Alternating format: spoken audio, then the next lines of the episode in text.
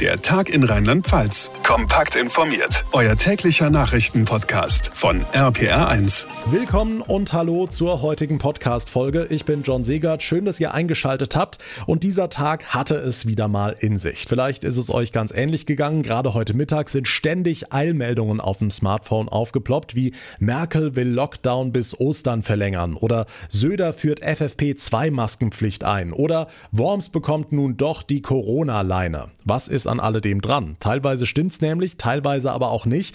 Wir geben euch einen ausführlichen Überblick in dieser Ausgabe. Außerdem ist die Corona-Impfung auch heute Thema. Da hat das Mainzer Gesundheitsministerium am Mittag weitere Einzelheiten bekannt gegeben.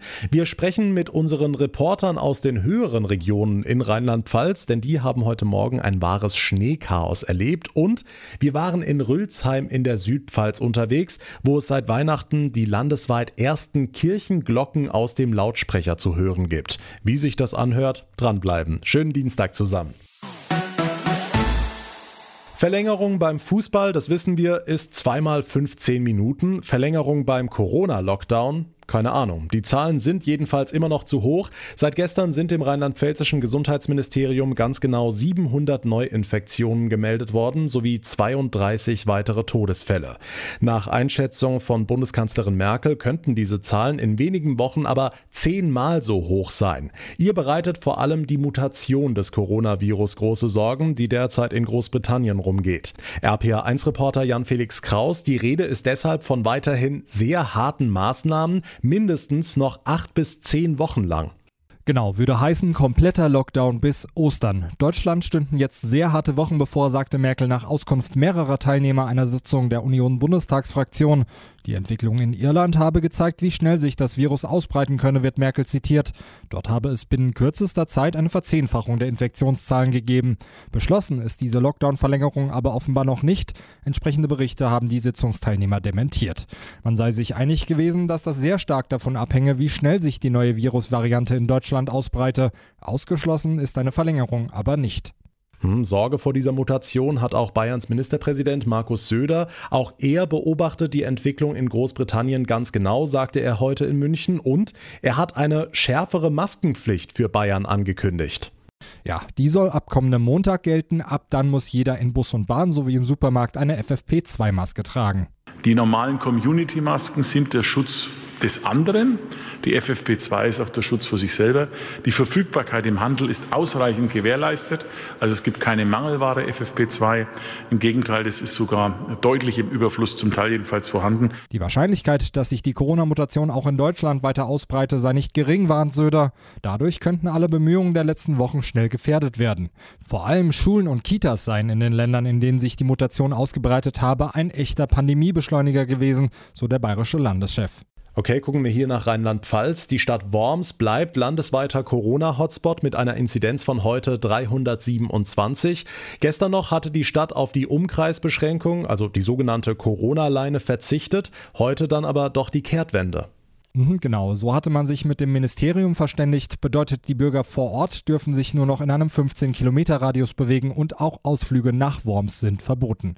Ausnahmen gibt es aber viele. Familienbesuch, Arbeit, Einkaufen, Altenpflege. Nur die touristischen Ziele sind eben tabu. Oberbürgermeister Adolf Kessel. Also man hat ja gesehen, gerade am Beispiel von Speyer, dass dort die nächtliche Ausgangssperre die entsprechende Wirkung gezeigt hat. Die Zahlen gingen runter.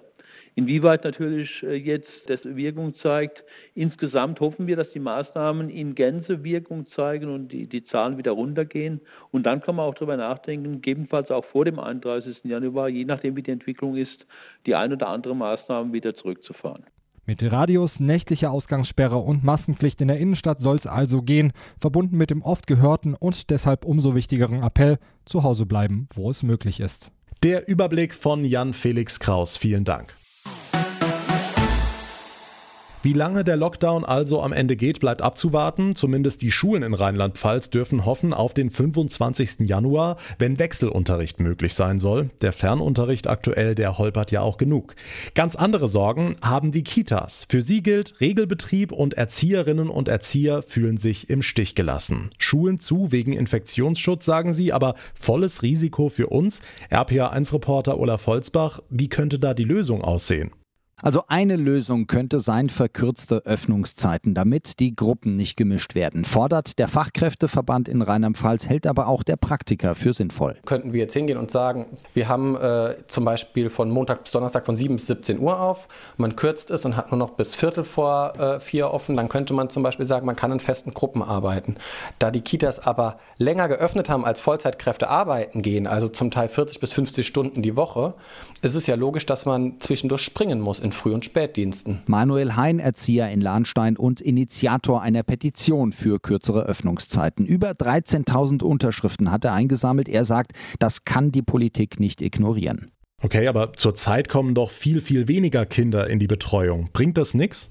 Das bringt insofern nichts, als es immer andere Kinder sind und immer unterschiedlich viele. Nochmal Erzieher Hein. Uns fehlt es einfach zu sagen können, wir wissen, wie viele Kinder kommen nächste Woche oder in zwei Wochen oder vielleicht morgen und von wann bis wann. Also ich verstehe sehr wohl, dass es viele Eltern gibt, die die Betreuungsmöglichkeit sehr dringend brauchen. Ähm, jetzt ist es aber leider so geregelt, dass auch diejenigen äh, die Kita nutzen können, die diese Betreuung nicht sicher brauchen. Was in Lahnstein dazu führt, dass fast jedes dritte Kind in die Kita Kita kommt, sagt er. Im Notbetrieb hätten sie es einfacher. Der verlängerte Lockdown verlängert auch den Frust in den rheinland-pfälzischen Kitas. Die Erzieher hoffen auf eine Petition für verkürzte Öffnungszeiten. Die Infos von Olaf Holzbach. Vielen Dank. Für viele Autofahrer hat der heutige Dienstag nicht so richtig schön begonnen. In den Höhenlagen gab es eine ganze Menge Schnee, viele sind selbst stecken geblieben, andere kamen nicht voran, weil Lastwagen die Straßen blockierten. Wir fassen die Lage nochmal zusammen. Martin Sauter aus dem RPA1 Studio Koblenz. Flächendeckend hat der starke Schneefall heute Morgen im Westerwald für große Probleme gesorgt. Besonders dicke war es auf der B255 zwischen Rotenbach und Langenhahn. Da ging über Stunden fast gar nichts, weil sich mehrere Lkw quergestellt hatten. Sogar die Polizei hat sich da nicht durchgetraut, weil sie Angst hatte, stecken zu bleiben. Auch rund um Hachenburg hatten die Autofahrer mit den Schneemassen zu kämpfen. Dort standen ebenfalls Lkw quer, Autos rutschten in den Graben. Etwas entspannt hat sich die Lage auf der A48 bei Hörgrenzhausen. Da ist die Fahrbahn mittlerweile geräumt. Meldungen über schwere Unfälle liegen bislang nicht vor, aber die dringende Bitte der Polizei, nur mit Winterreifen in den Westerwald zu fahren. Ja, und das gilt auch für Eifel und Hunsrück. Sarah Brückner aus dem RPA1 Studio Trier.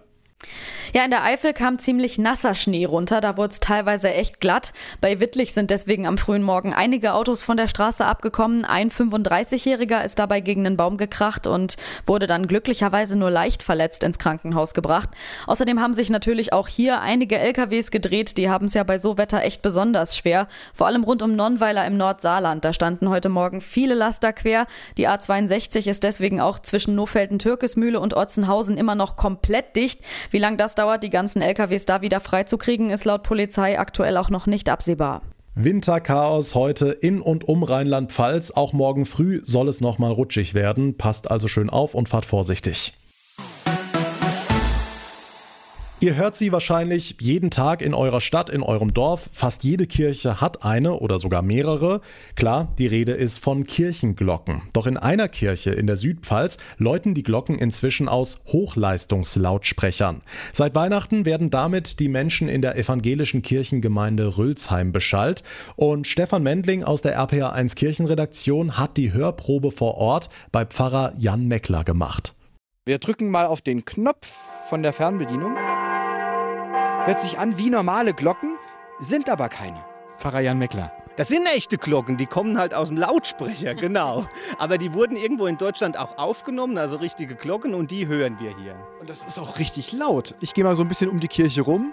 Man sieht nicht viel davon. Die Lautsprecher oben sind an drei Positionen, so in die drei Richtungen der Gemeinde gerichtet, aber auch extra ein bisschen nach hinten versetzt, dass man sie auch nicht so stark sieht. Man sieht es von hier unten so ein bisschen, ne? Da oben das Weiße.